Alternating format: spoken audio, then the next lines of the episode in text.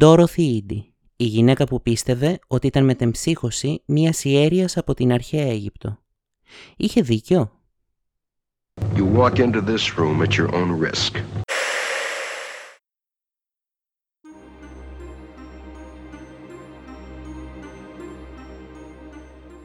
Είμαι ο Βασχάλης Αυγερίδης και έρχομαι από τη σκοτεινή πλευρά.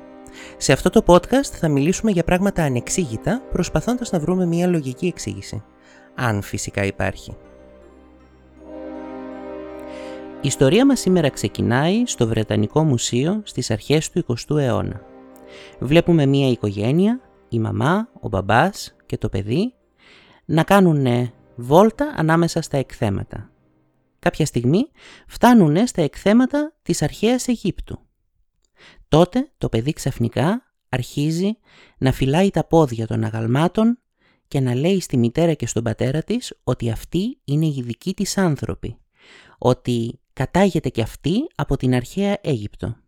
Μπορείτε να φανταστείτε την έκπληξη των γονιών της. Ύστερα παίρνουν το παιδί και λένε ότι πρέπει να φύγουν, να γυρίσουν σπίτι. Το παιδί όμως επιμένει ότι βρίσκεται ήδη στο σπίτι του. Βλέπει τα ερήπια ενός ναού και λέει «Μα πού βρίσκεται ο κήπος» Θυμάμαι ότι εδώ υπήρχε ένας κήπος παλιά. Ύστερα πέφτει στα πόδια μίας μούμιας μέσα στην προθήκη της και αρχίζει να κλαίει σπαραχτικά ζητώντας να καθίσουν στο Βρετανικό Μουσείο για πάντα. Το κοριτσάκι λεγόταν Dorothy Eady και οι γονείς της ήταν δύο φυσιολογικά άτομα της μέσης κοινωνικής τάξης στην Αγγλία εκείνης της εποχής. Το κορίτσι τους όμως δεν ήταν πάντα έτσι. Όλα άρχισαν όταν ήταν τριών ετών. Όταν λοιπόν η Ντόροθι ήταν τριών ετών, έπεσε από τις σκάλες. Χτύπησε το κεφάλι της, πήγε στο νοσοκομείο και, και εκεί οι γιατροί είπανε ότι ήταν νεκρή. Είπανε στους γονείς της να πάνε να κανονίσουν την κηδεία οι γονείς της έφυγαν για να κανονίσουν φέρετρα και τα λοιπά, προφανώς πολύ δυστυχισμένοι, όταν επέστρεψαν όμως το παιδί είχε συνέλθει. Καθότανε στο κρεβάτι και έπαιζε λες και δεν είχε συμβεί τίποτα. Όμως κάτι είχε συμβεί. Άρχισαν από νωρίς να παρατηρούν αλλαγές στη συμπεριφορά της και κυρίως στον τρόπο που μιλούσε. Άρχισε να μιλάει με μια ξενική προφορά που κανείς δεν μπορούσε να προσδιορίσει. Αργότερα άρχισε να παραπονιέται ότι στον ύπνο της έβλεπε κάποια όνειρα με κήπους, κάποιους ναούς με μεγάλες κολόνες κτλ. κτλ. Οι γονείς της, να τονίσουμε, ότι δεν είχαν καμία σχέση με την Αιγυπτιολογία, δεν ήξεραν τίποτα σχετικά με αυτά, στις περιγραφές δεν μπορούσαν να αναγνωρίσουν σκηνικά από την αρχαία Αίγυπτο. Αυτό άλλαξε όταν λίγα χρόνια αργότερα η μικρή Ντόροθι κοίταζε σε ένα βιβλίο, ένα παιδικό βιβλίο με ευρήματα της αρχαίας Αιγύπτου και εκεί είδε μια φωτογραφία από το ναό του Σέτη του πρώτου στην Άβυδο. Τότε πήγε στη μητέρα της, στον πατέρα της, έδειξε τη φωτογραφία και είπε «Αυτό ήταν το σπίτι μου. Κάποτε έμενα εδώ». Ύστερα είπε ότι θέλει να πάει στο σπίτι της. Οι γονείς της προσπαθούσαν να την πείσουν ότι βρισκόταν ήδη στο σπίτι της, ότι ποτέ δεν είχαν μείνει σε κανένα άλλο μέρος εκτός από αυτό που ζούσαν εκείνη την εποχή, αλλά η μικρή επέμενε ότι αυτό είναι όντως το σπίτι της. Τώρα, όταν θα προχωρήσει η ιστορία, θα ανακαλύψετε ότι η ιστορία, γιατί υπήρχε μια ολόκληρη ιστορία σχετικά με αυτό που ισχυριζόταν η μικρή, αυτά που έζησε στην αρχαία Αίγυπτο ήταν πραγματικά πολύ τρομακτικά και πραγματικά πολύ δραματικά και τραυματικά. Δεν μπορώ να φανταστώ για ποιο λόγο ήθελε να επιστρέψει σε κάτι τέτοιο. Τέλος πάντων όμως, αυτό έλεγε εκείνη την περίοδο. Η ιστορία με το Βρετανικό Μουσείο έγινε λίγο αργότερα. Έγινε όταν ήταν 4 ετών, τουλάχιστον σύμφωνα με τις δικές της διηγήσεις. Δεν ήθελε να φύγει από το Βρετανικό Μουσείο, τελικά όμως την κατάφεραν, γύρισαν σπίτι, αυτό που παρέλειψα να σας πω ίσως για αυτή την οικογένεια ήταν ότι οι γονείς ήταν βαθιά θρησκευόμενοι και καθολικοί. Έτσι λοιπόν η Ντόροθη πήγαινε συχνά στο κατηχητικό, στο, στην εκκλησία, στις τελετές και όλα αυτά τα πράγματα. Λοιπόν, ε, δείτε τώρα πώς κατέστρεψε τη θρησκευτική ζωή της οικογένειας το το ότι η μικρή Ντόροθι πίστευε ότι ήταν ουσιαστικά μετεμψύχωση Αιγύπτιας. Καταρχάς τη διώξαν από το κατηχητικό όταν παρατήρησε ότι οι τελετουργίες κατά τη διάρκεια της λειτουργίας της καθολικής μοιάζουν πάρα πολύ με τις λειτουργίες και τις τελετουργίες και τα τελετουργικά της παλιάς θρησκείας της Αιγύπτου. Ύστερα τη διώξανε και από την εκκλησία όταν αρνήθηκε με ιδιαίτερα ξεκάθαρο τρόπο να τραγουδήσει έναν ύμνο ο οποίος ήταν εναντίον των Αιγυπτίων. Όπως έλεγε, ε, γιατί ξέρετε οι Αιγύπτιοι είχαν σαν σκλάβους τους Εβραίους και δεν τους άφηναν να φύγουν και ξέρω εγώ και λογικά υπήρχε κάποιος ύμνος σε εκείνη την εκκλησία, σε εκείνη τη λειτουργία σχετικά με αυτό. Μιλούσε άσχημα για τους Αιγυπτίους, η Ντόροθι αισθανόταν ότι οι Αιγύπτιοι ήταν οι δικοί της άνθρωποι, οπότε τη διώξανε από την εκκλησία. Μπράβο Ντόροθι πάντως, ήταν πραγματικά πολύ αποφασιστική, έλεγε τη γνώμη της, κυνηγούσε τα πράγματα που ήθελε να κάνει, έτσι λοιπόν σε κάποια φάση ήρθε σε επαφή με κάποιον γνωστό έφορο του μουσείου, του Βρετανικού Μουσείου και αυτός ενθουσιάστηκε από τη λατρεία της με την αρχαία Αίγυπτο και άρχισε να τις μαθαίνει ιερογλυφικά. Η Ντόροθι έμαθε ουσιαστικά πάρα πολύ γρήγορα, γρήγορα, γρήγορα ιερογλυφικά. Είναι μια πάρα πολύ περίπλοκη γλώσσα, δεν είναι απλά βλέπω εικονίτσες και συσχετίζω το νόημα, είναι πραγματικά μια γλώσσα ε, και πολύ δύσκολη αρχαία γλώσσα. Τα έμαθε λοιπόν πάρα πολύ γρήγορα και είπε ότι στην ουσία δεν τα έμαθε αλλά τα ξαναθυμήθηκε γιατί όπως είπε η ίδια παλαιότερα τα ήξερε. Ύστερα έρχεται ο πρώτος παγκόσμιος πόλεμος, αναγκάζεται να φύγει από το Λονδίνο, να πάει στη γιαγιά της, στην εξοχή, γιατί γινόταν βομβαρδισμοί στο Λονδίνο κτλ. Πράγμα που έγινε και στο δεύτερο παγκόσμιο πόλεμο αργότερα. Εκεί χάνουμε λίγο τα ίχνη της, την ξαναβλέπουμε όμως στο επόμενο κομβικό σημείο της ζωής της, στα 14 όπου άρχισαν τα σοβαρά όνειρα. Έβλεπε λοιπόν από τα 14 και μετά όνειρα με το Σέτι. Ο Σέτι τώρα, ο Σέτι ο πρώτος συγκεκριμένα, τον οποίον έβλεπε η Ντόροθι, ήταν ένας αρχαίος φαραώ της Αιγύπτου. Έζησε πριν από περίπου 3.300 χρόνια ή κάτι, τέτοια, ή κάτι τέτοιο. Έβλεπε λοιπόν οράματα με το Σέτι όπου αγκαλιάζονταν, φιλώνταν με το Σέτι κτλ. Ε, ύστερα έβλεπε ένα άλλο όνειρο όπου βρισκόταν σε ένα σκοτεινό δωμάτιο και την ανέκρινε μία ιέρια, μία άλλη ιέρια, γιατί και η ίδια ήταν ντυμένη σαν ιέρια σε αυτό το όνειρο. Και όλα αυτά κατέληξαν σε υπνοβασία. Άρχισε να υπνοβατεί, πράγμα που δεν είχε κάνει μέχρι τότε. Ε, και από όλα αυτά, από όλα τα όνειρα που έβλεπε και από το φόβο της για τα πράγματα που θα μπορούσαν να γίνουν ενώ κοιμάται, δεν ήθελε να κοιμηθεί. Ήταν πολύ δύσκολο σημείο της ζωής της, ε, πήγε σε κάποια φάση και σε μια ψυχιατρική κλινική. Ε, στο τέλος έφυγε από το σχολείο στα 16 της, δεν μπορούσε να συνεχίσει το σχολείο υπό αυτό το πρίσμα και τα ίχνη της ξαναχάνονται για μερικά χρόνια. Από όσο καταλαβαίνω έκανε κάποιες δουλειές που είχαν σχέση λίγο πολύ με την αρχαία Αίγυπτο.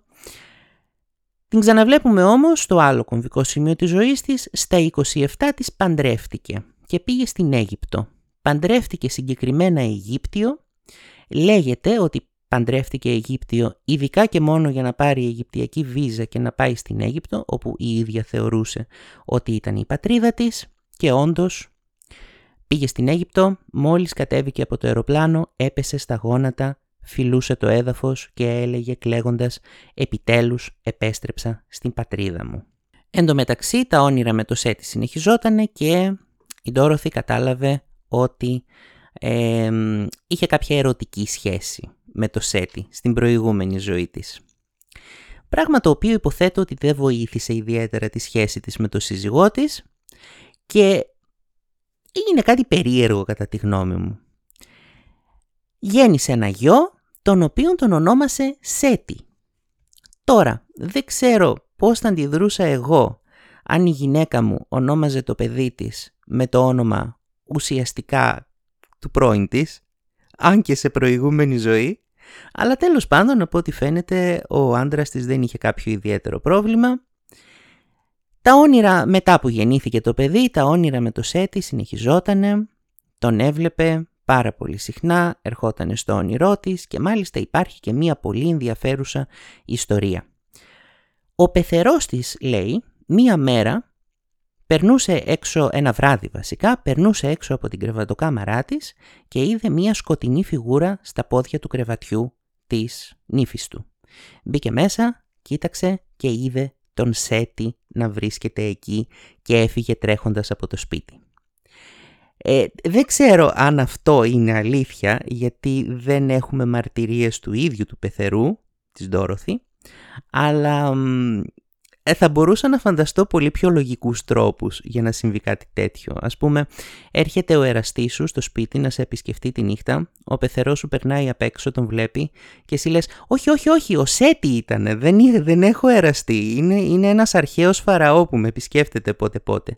Μπορώ να το φανταστώ άνετα να συμβαίνει κάτι τέτοιο. Τέλος πάντων, ο πεθερός της τον περιέγραψε τον Σέτι, ενώ σαν έναν όμορφο άντρα γύρω στα 50.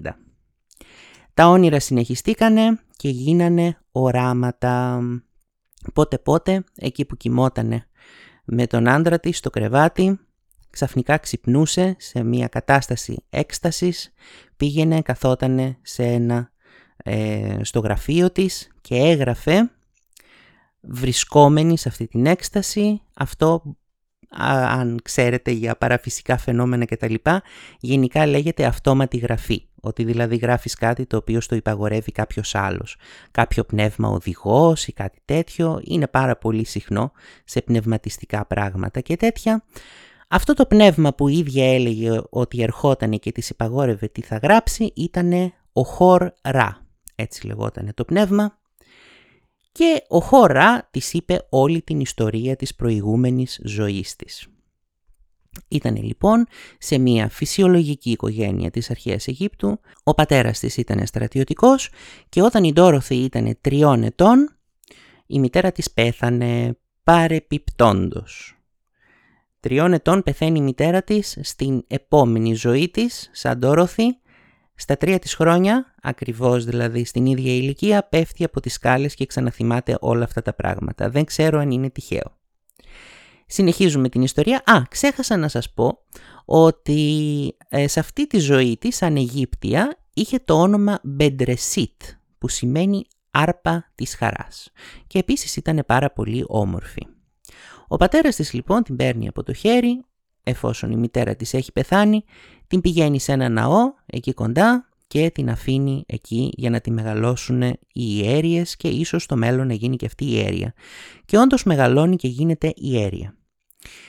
Έχει πάρει όρκο αγνότητας, όπως κάνουν οι ιέρειες εκείνη την εποχή, τουλάχιστον σύμφωνα με την Τόροθη, και στα 14 της ο Σέτι, αυτοπροσώπος, ο Φαραώ της Αιγύπτου, επισκέπτεται το ναό για να επιβλέψει το χτίσιμό του, την κατασκευή του.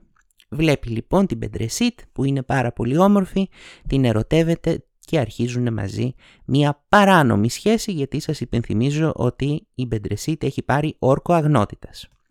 Και φυσικά το αποτέλεσμα αυτής της ερωτικής σχέσης, όπως σε όλα τα μεξικάνικα, είναι ότι η Μπεντρεσίτ μένει έγκυος είναι έγκυος. Λοιπόν, στα 14 της αυτό είναι μεγάλο σκάνδαλο, τόσο θρησκευτικό για την ίδια, όσο και πολιτικό για το Σέτι, την ανακρίνει μία ιέρια, παρεπιπτόντος το όνειρο που έβλεπε όταν ήταν μικρή να την ανακρίνει η ιέρια, αυτό ήτανε. Της, την πείθει λοιπόν η Έρια ότι θα είναι πάρα πολύ δύσκολα και για αυτήν αλλά και για το Σέτι και από τον έρωτα για το Σέτι για να μην του καταστρέψει την πολιτική του καριέρα. Δεν ξέρω πώς μπορούσε να καταστρέψει την πολιτική καριέρα ενός Φαραώ, ο οποίος εννοείται ότι ήταν ο απεσταλμένος του Θεού. Ε, τέλος πάντων αποφάσισε να αυτοκτονήσει και έτσι πέθανε η Μπεντρεσίτ και μετά μετεμψυχώθηκε στην Τόροθη Ίντι, τις οποίες την ιστορία λέμε. Σας παραπέμπω επίσης για ακόμα μία φορά ότι στα 14 που η ίδια λέει ότι γνώρισε τον Σέτι και έμεινε έγκυος, έχουμε και την έναρξη των ονείρων της που έβλεπε το Σέτι να κάνουν μαζί ρομαντικά πράγματα στα 14 της χρόνια. Τα δε έφυγε ο Χωρά λοιπόν και η η Ντόροθι βρίσκεται σε κατάσταση έκστασης σχεδόν κάθε βράδυ, γράφει στο γραφείο της 70 σελίδες γεμάτες με ιερογλυφικά. Ό,τι της έλεγε ο χώρα, αυτή τα έγραφε σε ιερογλυφικά και γέμισε 70 σελίδες με αυτή την ιστορία που μόλις σας είπα. Τώρα όπως μπορείτε να φανταστείτε, ο άντρας της δεν ήταν και πολύ θετικός με την όλη εξέλιξη όλης αυτής της κατάστασης.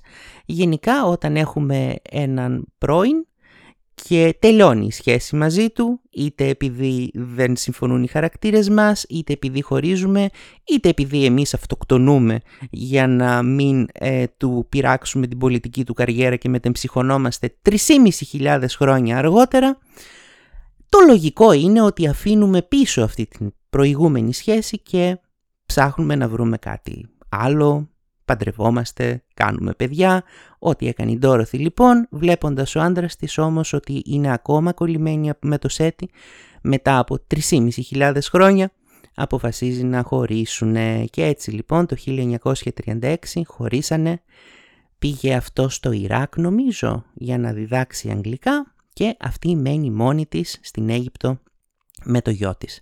Αρνείται να φύγει από την Αίγυπτο γιατί προφανώς εκεί είναι η πατρίδα της όπως η ίδια πιστεύει. Και τότε γίνεται γνωστή με το όνομα που είναι γνωστή μέχρι και τώρα στην Αίγυπτο.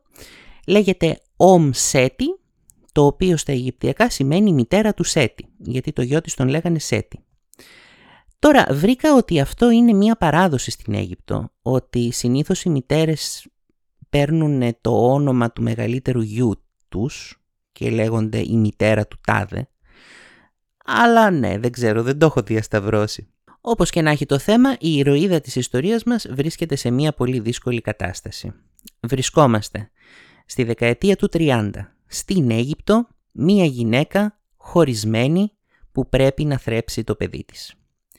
Καταλαβαίνετε ότι τα πράγματα είναι δύσκολα, αλλά η ηρωίδα μας καταφέρνει να, να βρει δουλειά και βρίσκει δουλειά ακριβώς στο σημείο που ήθελε να δουλέψει που ήταν το τμήμα αρχαιοτήτων της Αιγύπτου.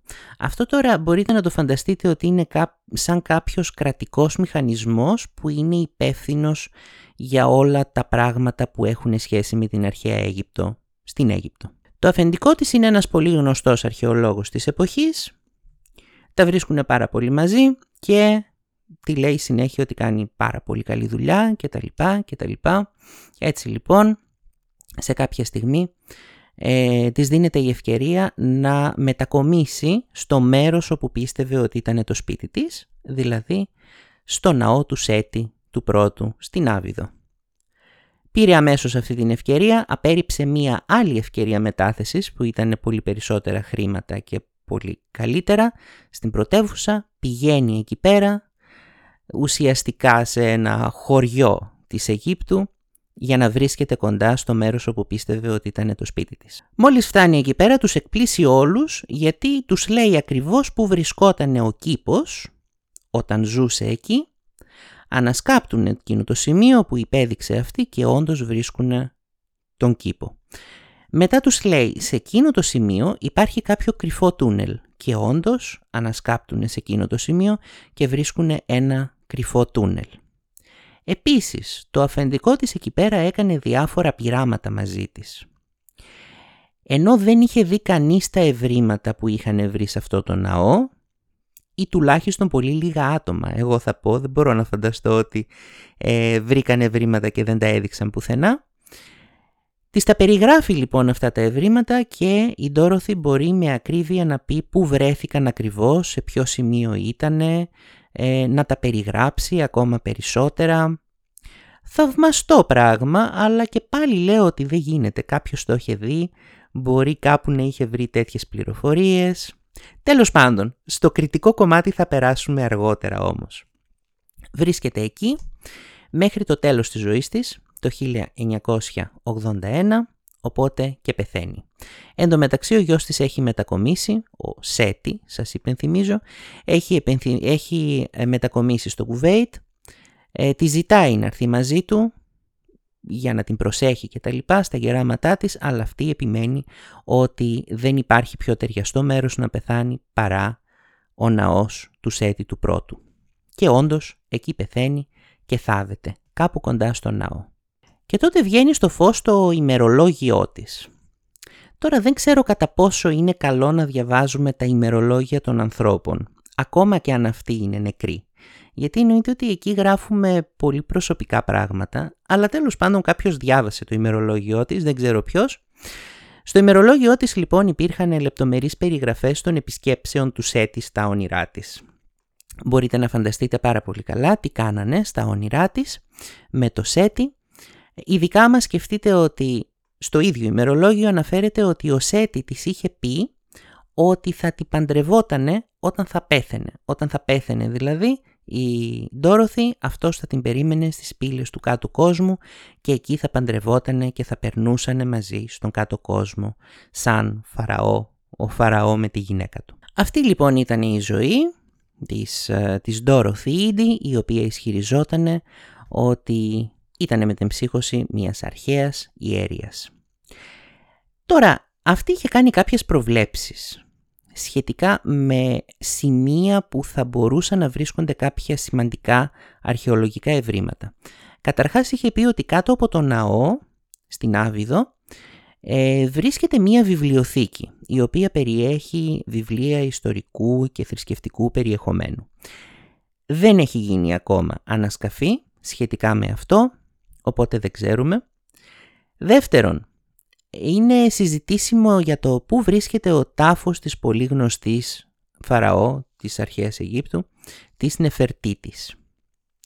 Ρώτησε λοιπόν το Σέτι να της πει που βρίσκεται αυτός ο ναός. Αυτός της είπε που βρίσκεται, αλλά τη ρώτησε γιατί θες να μάθεις και αυτή του λέει γιατί θέλω να το ανασκάψω. Και αυτός της λέει, της απαγόρευσε να το ανασκάψει γιατί δεν ήθελε να βγούνε και άλλα στοιχεία για την οικογένεια αυτή στο φως, ήθελε να ξεχαστεί αυτή η οικογένεια, η οικογένεια της Νεφερτίτης και έτσι λοιπόν η Ντόροθη δεν είπε πουθενά που βρισκόταν ο ναός, απλά είπε ότι βρισκόταν κάπου κοντά στον τάφο του Τουτανχαμών. Κοντά στον τάφο του Τουτανχαμών χρόνια αργότερα, μετά το θάνατό της εννοώ, βρέθηκε ένας τάφος, αλλά δεν ήταν της Νεφερτίτη. Οπότε ναι, το ψάχνουνε ακόμα, δεν ξέρω αν το βρούνε. Τώρα το ενδιαφέρον είναι ότι καθ' όλη τη διάρκεια της καριέρας της η Ντόροθι ήταν πραγματικά αξιοσέβαστη στα μάτια των άλλων αρχαιολόγων. Τόσο των ίδιων των Αιγυπτίων, των Αμερικανών που ερχότανε, των Άγγλων κτλ. Πραγματικά την πίστευαν σε αυτά που έλεγε. Όχι ότι μετεμψυχώθηκε απαραίτητα, αλλά πίστευαν ότι τα πράγματα που έλεγε ήταν μάλλον αλήθεια. Και τώρα εδώ αρχίζει η κριτική. Αυτά ήταν τα στοιχεία, όπως πάντα μπορείτε να βγάλετε τα δικά σας συμπεράσματα. Τώρα θα σας πω εγώ τη δική μου άποψη επί του θέματος. Εγώ πιστεύω ότι η Ντόροθι όντως πίστευε αυτά που έλεγε. Όντως πίστευε ότι ήταν μετεμψύχωση μιας ιέρειας που έζησε πριν από σχεδόν 3.500 χρόνια. Και αυτό την οδήγησε να ενδιαφέρεται πάρα πολύ για το θέμα της αρχαιολογίας, για το, για το θέμα της Αιγυπτιολογίας και να το ψάξει πάρα μα πάρα πολύ. Και όταν ξέρεις τόσα πολλά πράγματα σχετικά με ένα θέμα, πιστεύω ότι μπορείς να κάνεις καλές μαντεψιές για αυτό το θέμα. Το έχουμε συζητήσει σε ένα προηγούμενο επεισόδιό μας για τη βήθηση του Τιτανικού. Νομίζω ότι η Ντόροθι έκανε ακριβώς αυτό το πράγμα όσον αφορά ας πούμε την τοποθεσία του κήπου και του κρυφού τούνελ.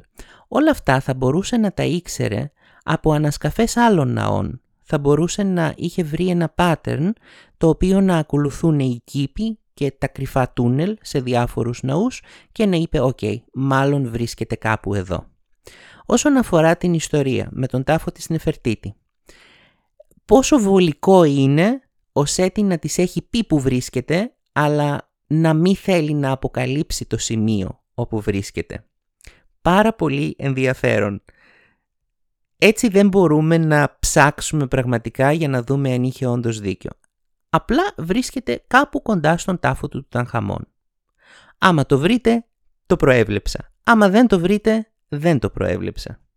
Επίσης, αν θυμάστε από την αρχή της ιστορίας μας, μετά το χτύπημα στο κεφάλι, η Ντόροθι είχε μία περίεργη ξενική προφορά. αποδόθηκε στην προηγούμενη, από την ίδια τουλάχιστον, αποδόθηκε στην, από την προηγούμενη ζωή της, την προηγούμενη ζωή της, αλλά αυτό είναι ένα γνωστό σύνδρομο ατόμων που παθαίνουν κάποιο τραυματισμό στο κεφάλι. Αρχίζουν μερικοί, όχι όλοι, αλλά μερικοί που έχουν κάποιο τραυματισμό στο κεφάλι αρχίζουν να μιλάνε με μία ξενική προφορά. Δεν ξέρουμε γιατί συμβαίνει αυτό, τουλάχιστον δεν βρήκα εγώ γιατί συμβαίνει αυτό, αλλά είναι κάτι που παρατηρείται σε τραυματισμούς στο κεφάλι. Επίσης, όλα αυτά που σας είπα για το Βρετανικό Μουσείο, για, τα, για τον Σέτι, για το ότι ο πεθερός της είδε το Σέτι, όλα αυτά είναι δικές της αφηγήσεις. Δεν έχουμε την αφήγηση της οικογένειάς της σχετικά με το τι έκανε όταν ήταν μικρή. Αν όντως όταν είδε το το, τη φωτογραφία αυτού του ναού είπε ότι ήταν το σπίτι της, αν όντως διώχτηκε από το κατηχητικό ή από την εκκλησία. Όπως και να έχει το θέμα, εμένα μου αρέσει πάρα πολύ η ζωή της Dorothy Eddy ή της Μπεντρεσίτ, όπως θέλετε πείτε το. Ό,τι και να ισχυριστείτε είναι ένα άτομο το οποίο με πολύ λίγα εφόδια, σας υπενθυμίζω ότι έφυγε από το σχολείο της στα 16, κατάφερε να αναρριχηθεί σε αρκετά μεγάλες κορυφές στην αρχαιολογία και στην Αιγυπτιολογία και να κάνει αυτό που πραγματικά ήθελε. Νομίζω ότι η ζωή της ήταν πραγματικά έτσι όπως την ήθελε. Ειδικά άμα σκεφτείτε ότι ίσως πίστευε στην υπόσχεση του Σέτη να την παντρευτεί στη μεταθάνατον ζωή της. Μπράβο λοιπόν Ντόροθι Ήδη. Ελπίζω και εγώ να σκεφτώ να, να βρω σε κάποια φάση μία μετεμψύχωσή μου και να, και να ζήσω και να, και να βρω πραγματικά αυτό που με ενδιαφέρει στη ζωή μου και, και να ζήσω τόσο ευτυχισμένα όσο πιστεύω ότι έζησε αυτή. Ας είναι καλά λοιπόν εκεί που βρίσκεται στον κάτω κόσμο δίπλα στον αιώνιο αγαπημένο της και σύζυγό της τον Σέτη τον πρώτο Εν τω μεταξύ από την αρχαία Αίγυπτο μέχρι τις μέρες μας αυτή δεν έζησε και άλλες ζωές. Ο Σέτη γιατί δεν την παντρεύτηκε σε κάποια άλλη φάση. Τέλος πάντων, ένα ερώτημα που δεν θα απαντηθεί ποτέ υποθέτω. Ας είναι καλά και εμείς τα λέμε σε κάποιο επόμενο επεισόδιο. Γεια σας.